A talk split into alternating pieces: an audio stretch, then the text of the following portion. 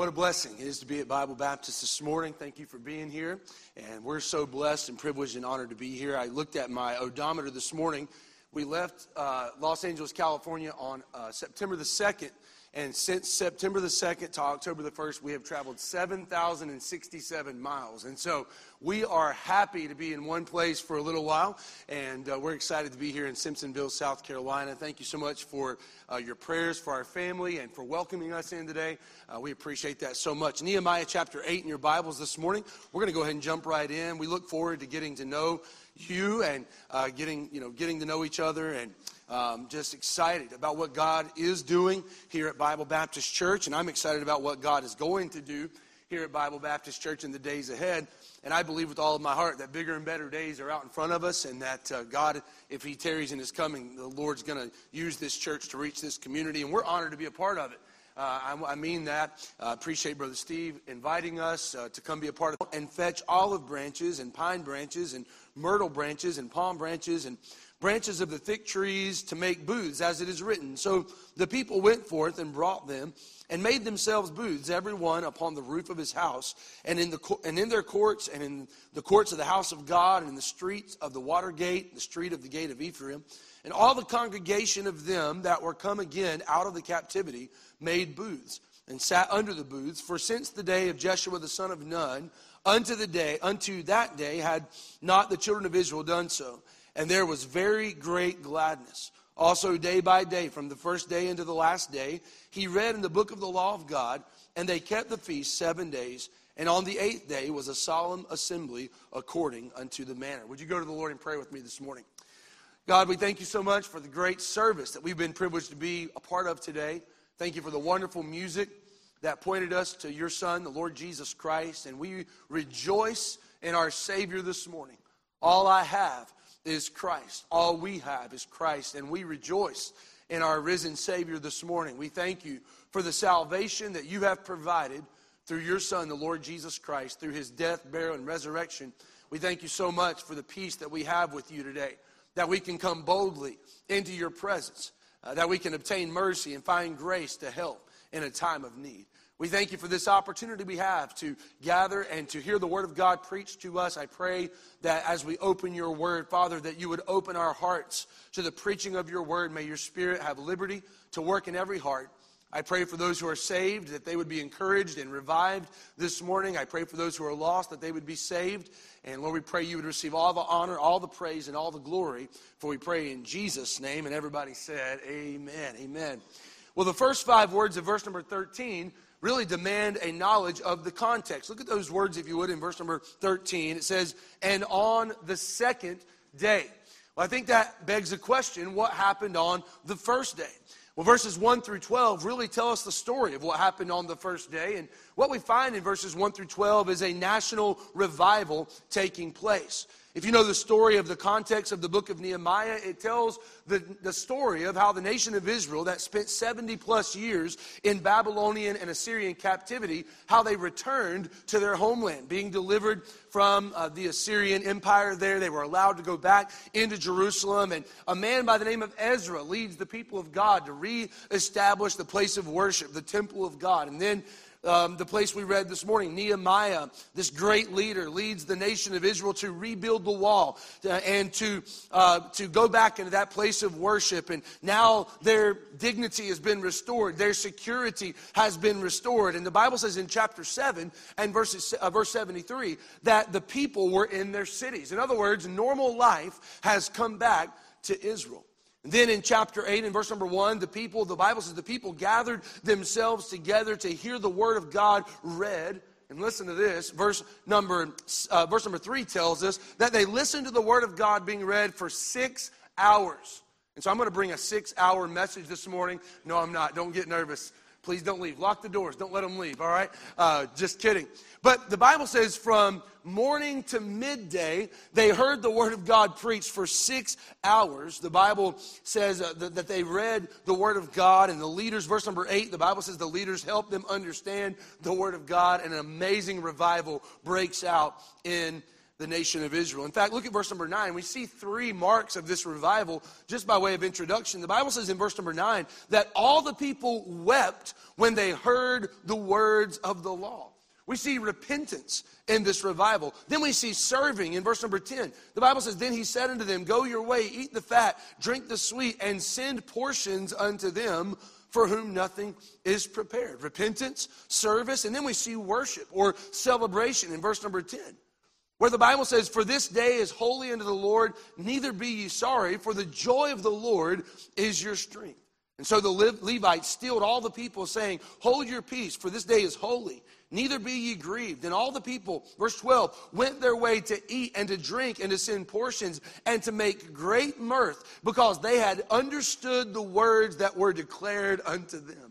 I'm talking about a great revival on day one of this Feast of Tabernacles where they had repentance, they had serving, and they had a restoration of worship or celebration. But the Bible says in verse number 13 of our text, now we're moving on to day number two. And on the second day. And that, that phrase just jumped out at me as I was studying. What about that second day? There seems to be within us this idea that day two could never be better than day one. I mean, maybe there was a time in your life when you went through a little valley as a Christian. And if you're here and you're saved this morning, you know what I'm talking about. Um, when you first got saved, you were excited. You were on fire for God. Man, you couldn't wait to get to church. You couldn't wait to sing the songs. You couldn't wait for preacher to get up and preach the word of God. But every one of us go through those seasons where the fire of our heart begins to dim just a little bit. But maybe you've experienced that moment in your life when, through the preaching of the Word of God or through a song that stirred your heart, you begin to feel the fires of revival beginning to burn within your heart once again. And you sense that need to repent of some sin in your life, and you begin looking for opportunities to serve, and you begin worshiping God again. Sometimes we have a tendency to believe that those revivals are short lived and they can never come back into our life. But what I think we find here in Nehemiah chapter 8 is that revival can continue as long as we have access to and a desire for the Word of God. Notice number one in our text, the, the forgotten command. I'm going to go through this. I want to preach a message to you this morning called Build Your Booth. Notice number one, the forgotten command. Now, I call this point the forgotten command because of a statement that Nehemiah makes in verse number 17. I want you to look at that with me if you would this morning where the Bible says that uh, in the middle part of the verse, for since the days of Jeshua, the son of Nun, unto the day unto that day had not the children of Israel done so. Now I know many of us are probably wondering what is this thing that they had not done since the days of Jeshua, and we'll get to that in just a moment. But I do want you to notice that Nehemiah says that this had not been done since the days of Jeshua. It's really talking about Joshua, who began leading the nation of Israel following the death of Moses, which is estimated to be around 1273 BC. The book of Nehemiah was written in 445 BC. And so let me just sort of translate that. Nehemiah is saying that the nation of Israel has not done this thing that we're going to look at in just a moment for 800 years. But on the second day of this national revival, the nation of Israel discovers a command that had not been obeyed in 800 years. Now, to begin the message today, and I'll get into the, the, the, nature of that command in just a moment, but I want us to notice how they discovered that command, first of all, and then we'll see what the command was and how it applies to our lives. Notice letter A in verse number 13, the leaders. Verse number 13. The Bible says, And on the second day were gathered together the chief of the fathers of all the people, the priests and the Levites, unto Ezra the scribe. One commentary referred to these as the leading men of the nation. One, uh, on day one of this feast, which is called in verse number 14, the feast of the seventh month, the Bible actually says that the people gathered themselves together to hear the word of God. And that was the day we just referred to, that day of revival in the nation of Israel. But what I noticed in this section of Nehemiah chapter 8 is that on the second day, the leaders of the nation of Israel gathered before the people. It seems to me that what began with the people is continued by the leadership. And I think we find in this text a valuable leadership principle, and it's this. We see that effective, intentional leadership in the nation of Israel led the people to experience a great revival. Now, if you were to rewind 70 plus years to when the nation of Israel went into Babylonian and Assyrian captivity, what you would find is that that, that captivity was brought about by a breakdown or a failure of the leadership that led to this national rebellion. But in Nehemiah, we find that the opposite is true. In this book of the Bible, what we find is that leaders, the leadership of the nation of Israel, became a wonderful example that effectively began leading this nation to repent and live in obedience to God's word, to begin serving others, and to begin living their lives for the glory of God. Now, I want you to notice in our text, this is pretty interesting, the, the different categories of leadership that are mentioned in verse number 13. Notice he mentions that the scribe was gathered together. Uh, we could liken the scribe to our contemporary commentators or theologians, people who help us develop a deeper understanding of the scriptures. One commentator said that scribes in ancient Israel were learned men whose business was to study the law, to transcribe it, and to write commentaries on it. The scribe's original aim was to know and preserve the law and encourage others to keep it. So you have these commentators or these theologians that are gathered together on that day. And then you'll notice in verse 13 it says that the priest and the Levites uh, who were these? These were the, the descendants of Levi. These were the sons of, of Gershon and Kohath and Merari who had been given charge over the temple responsibilities. They were in charge of the daily offerings and the sacrifices. But more than that, really, the priests and the Levites were the spiritual leaders in the nation of Israel. And then notice what else it says in verse number uh, in verse num, in verse number uh, 13. It says that there were the fathers. And this is this means the head or the founder of a household. And I really love this. Because these leaders that gathered together, yes, there were spiritual leaders, there were theologians, there were commentators, there were uh, preachers, if you will, the, the priests and the Levites, but then we just see the fathers. These were not the people who were necessarily full time spiritual leaders that had gathered, but these were the men who were the heads of their household. And these are the people who assembled together on that second day. And I just want to say this morning that revival comes in our churches, in our homes, and in our nation when we exert the leadership that God has granted to us. But you know what? Revival tarries in our churches. Revival tarries in our homes and in our nation as we fail to exert the leadership that God has granted to us. By the way, maybe you're here this morning and you say, Well, Zach, I'm not a leader. But listen, leadership is influence. And every one of us have a certain measure of influence over other people in our life. And the Bible says that these leaders gathered together on this second day. And I want you to notice letter B, their longing. Why did these leaders come together on this second day? Did they come together to discuss leadership philosophy? No. Did they come together to hear a TED talk on how to be a better leader? No. Look what the Bible says. They gathered together, verse 13, even to understand the words of the law. Think of it this way the leadership of the nation of Israel, the, the scribes and, and the Levites and the priests and the fathers, they willingly came together under the authority of God's word. In other words, these leaders came together with a desire to be led. I think that's so important this morning. In fact, the Bible says they came to understand the words of the Lord. It literally means it denotes intelligent consideration. They weren't coming together primarily concerned about what the scribe had to say or what the priest had to say or what the fathers had to say. The longing of their heart, watch this, was to know what God had to say. You know what? It would be helpful this morning. It would be helpful in our church it would be helpful in our homes. It would be helpful in our nation if the leaders of each of those institutions gathered together with a longing to hear from God. Joseph Benson said this they chose rather to confess their ignorance in order that they might be instructed. Hey, can I give you some helpful parenting advice this morning? Can I give you some helpful marriage advice this morning? Can I give you some helpful advice that will help your entire life? Man, don't wake up every day with this mentality of, I've got the world by the tail and I know exactly what I'm going to do and, and I, I've got it all figured out. Man, these were people who came and said, Man, we don't have it all figured out, but we need to hear from God. We need to know what He's leading us to do. We need to know what God is ca- calling us and commanding us to do so that we can be obedient and, and go the way. because leaders go the way, leaders know the way, and leaders show the way. And this was the longing of their heart to be led by God. And I want you to notice the first three words of verse number 14. This will help you this morning. The first three words of verse number 14 reveal their learning. And they found.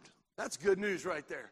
Here you have these leaders who get together and say, hey, man, thank God for a revival on day one, but we don't believe God's just about, God's not through yet. Uh, we believe God's still got something left to say to us. Let's get our Bibles out. Let's hear what God has to say. And they found. You know what? If you come to Scripture, listen to me this morning, if you'll come to Scripture with a longing, you'll walk away having learned something. The Bible says in Isaiah 55 6, Seek ye the Lord while he may be found, call upon him while he is near. James 4 says, Submit yourselves therefore to God, resist the devil, and he will flee from you. Draw nigh to God, watch this, and he will draw nigh to you. Matthew Henry said, Those who diligently search the scriptures find things written therein which they have forgotten. Now you got to get the picture the nation of Israel is making a comeback. The people have rebuilt the temple. The people have rebuilt the wall, and now the nation's leadership is coming to God in His Word with a desire to do things His way. And in doing so, they realize that for nearly 800 years, they had been neglecting a command given by God in the law. Look at it in verse number 14.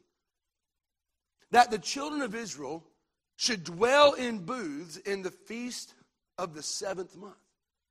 Now, I want to break this down. Let me be a teacher just for a few minutes and let me try to break this down because when I first read this, I had no idea what it was talking about, but after studying it, it's fascinating. This is a reference to a festival commanded to Israel by God in Leviticus chapter 23. And I would note that so you can study it later about the Feast of the Tabernacles. The Feast of the Tabernacles was what Charles Ellicott referred to as the almost forgotten festival. Easton's Bible Dictionary describes this feast as the third of the great annual festivals of the Jews. It was celebrated immediately after the harvest in the month of Tishri, uh, September to October on our calendar, and the celebration lasted for eight days. Now, watch this part, and you'll see on the screen, I've got a picture for you so you can get a little bit of an idea of what it was like. He said during that period, the people left their homes and lived in booths formed of the branches of trees. Uh, Blackaby said that the, the, the, Feast of the Tabernacles was one of the three primary Jewish feasts. For seven days, watch this, the people lived in makeshift shelters to commemorate their journey from Egypt to the Promised Land. Now, it's believed that the nation of Israel had continued celebrating the Feast of Tabernacles, but that they had not been celebrating it according to exactly what God's instruction was. But on this day, on the second day, the forgotten command was discovered, and the nation of Israel, listen, decided to do things God's way. You can read about that in Leviticus chapter 23, verses 39 through 30, uh, 44, where God gives the specific details about what they were supposed to do during this Feast of Tabernacles and how they were supposed to build these booths. And uh, I studied it out, and basically, that booth was intended to be a temporary shelter. It was intended to be a personal tabernacle or a tent. Easton's Bible Dictionary called it a hut made of the branches of the tree. And we'll look at the reason for all this in a moment. But I do want us to go to verse number 15 because I think we can relate to something found in the text right here. Go with me right here. Verse number 15. We see the bizarre nature of this command. Watch it in verse 15. And that they should publish and proclaim in all their cities and in Jerusalem, saying, Go forth unto the mount and fetch olive branches and pine branches and myrtle branches and palm branches and branches of thick trees to make booths as it is written. So the clear command of God is I want you to build your booth. That is the forgotten command. Now you have to think about how awkward this must have been for these people. Can we just Let's, let's get into the text. Let's get into the Bible. I was listening to a guy preach this week, and he said, You can't just read the Bible, you have to read the Bible. You have to think about what it means. And here you have these people, this is amazing, who have perfectly good houses, they have perfectly good roofs on their houses and walls, and they have everything that they need. And God says, Hey, when you're celebrating this Feast of Tabernacles, I want you to build your booth. Have you ever read something in the Bible and thought, That seems odd to me? Like, if I were God, I wouldn't have done it that way. Can I get a witness in here this morning? Anybody at all? Hey, Has God ever led you in a way in your life where you thought, Lord, this doesn't make any sense to me? Like if, if, if I was going to plan out my life, Lord, I, I would do it completely different than the way you're leading me to do it. Can you guys put that picture up there for me? I, I saw a picture that I thought really it resonated with me. I, this is how I draw. I can draw in stick figures and I can relate to stick figures, right?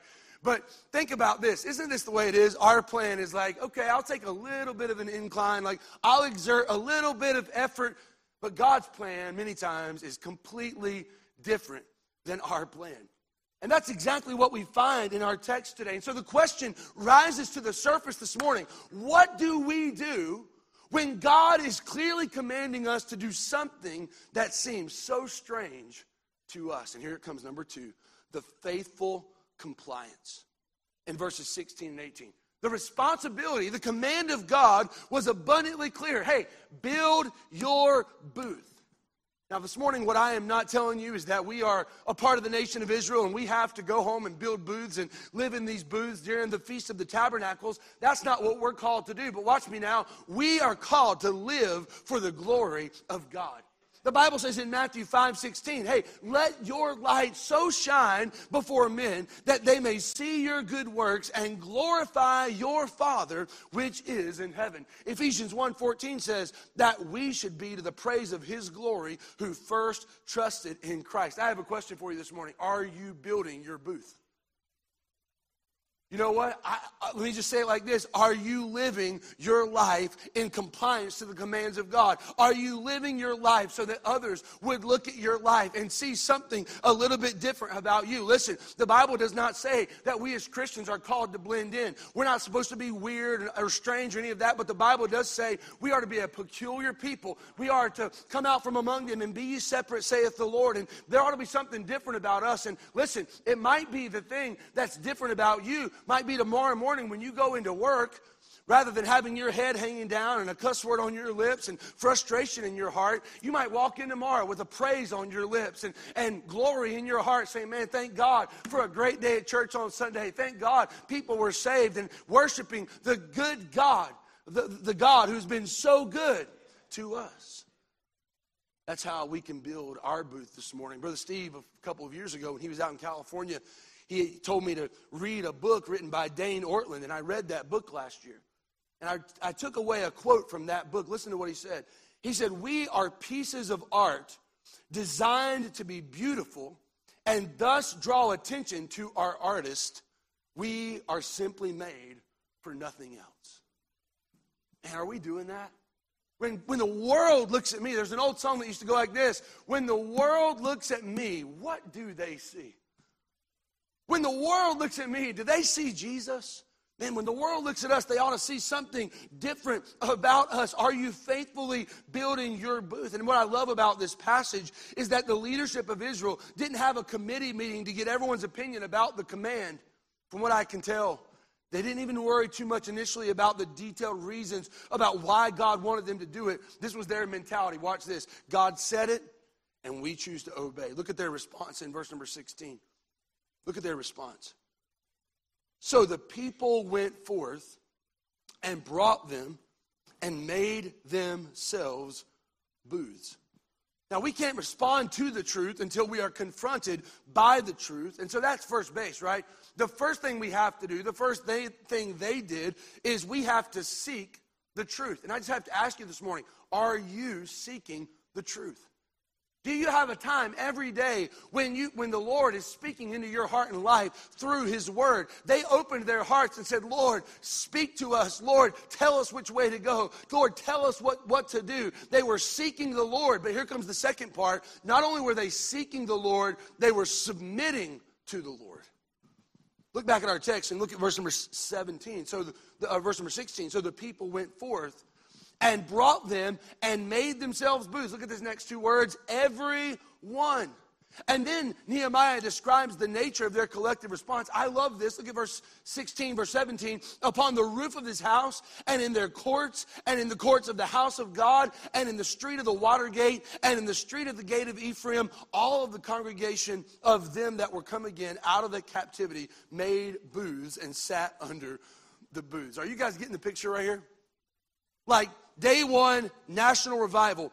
Day two, the leaders come together, reading the Bible, asking God to speak, and God shows them in the Word, hey, one of the things I commanded you to do was build booths. And so they tell all the people, hey, God, there's a forgotten command. For 800 years, we haven't been building these booths. And the people said, hey, let's do what God's called us to do. And now, as you walk out into the streets of Jerusalem, everywhere you look, there's these booths being built.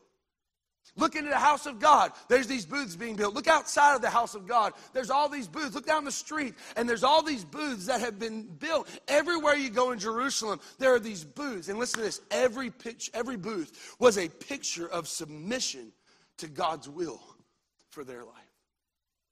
Stephen Olford said this listen, the uh, progress in the Christian life is dependent upon obedience to revealed truth.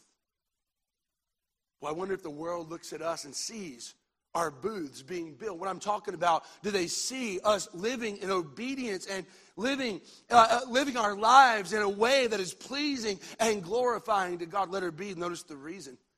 Really, this is found in Leviticus 23, but it's fascinating. Why, like, what was the reason?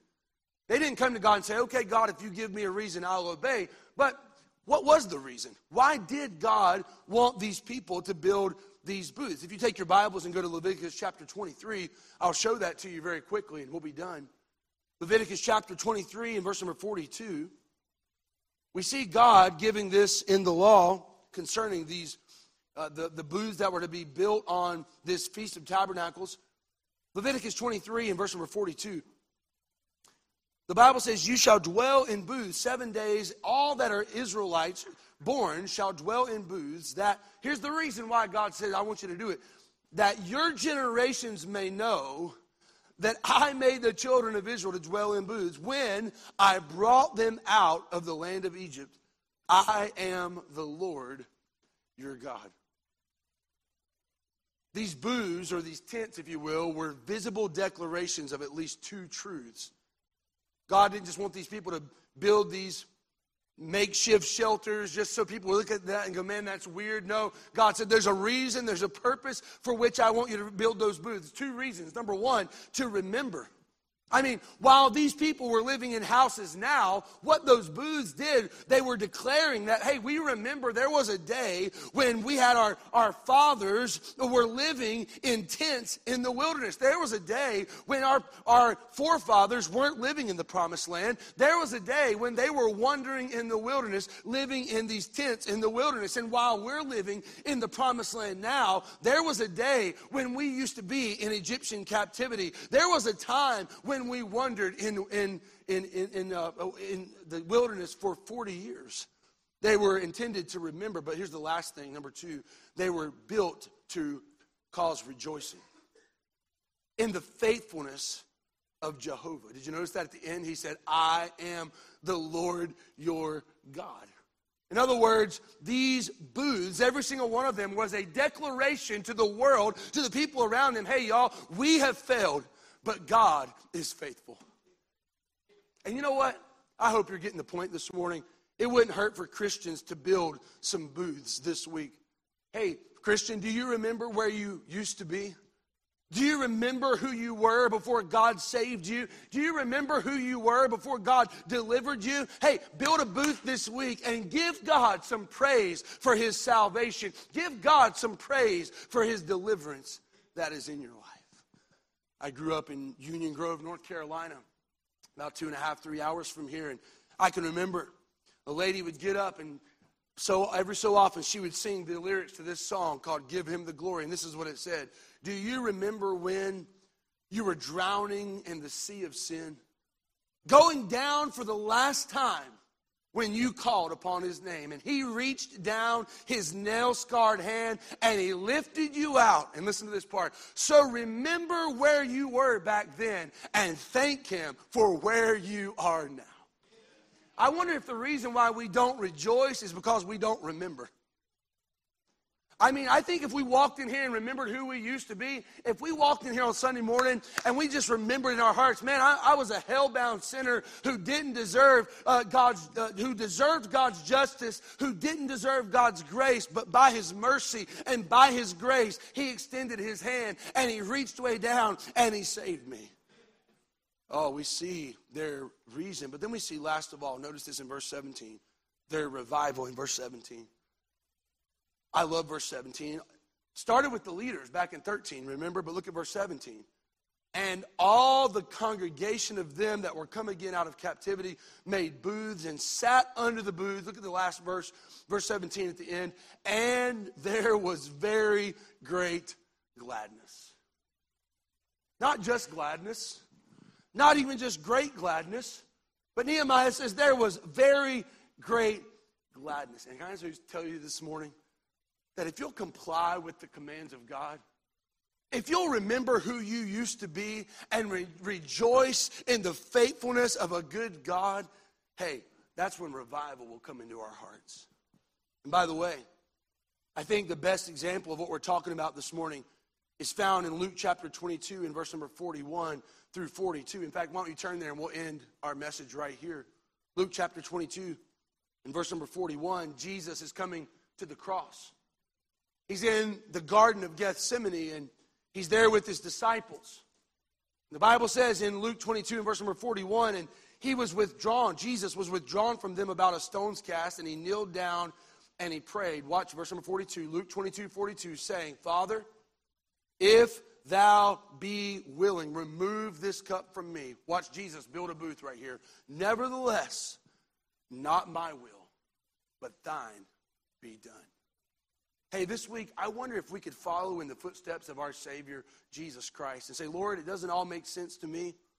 Like you're calling me into something that I never could have imagined. But Lord, while it doesn't make sense, I'm just going to comply with your co- command. I'm going to remember who you've been. I'm going to remember who I've been. And I'm going to rejoice in the fact that while I've failed, you have been faithful. Let's bow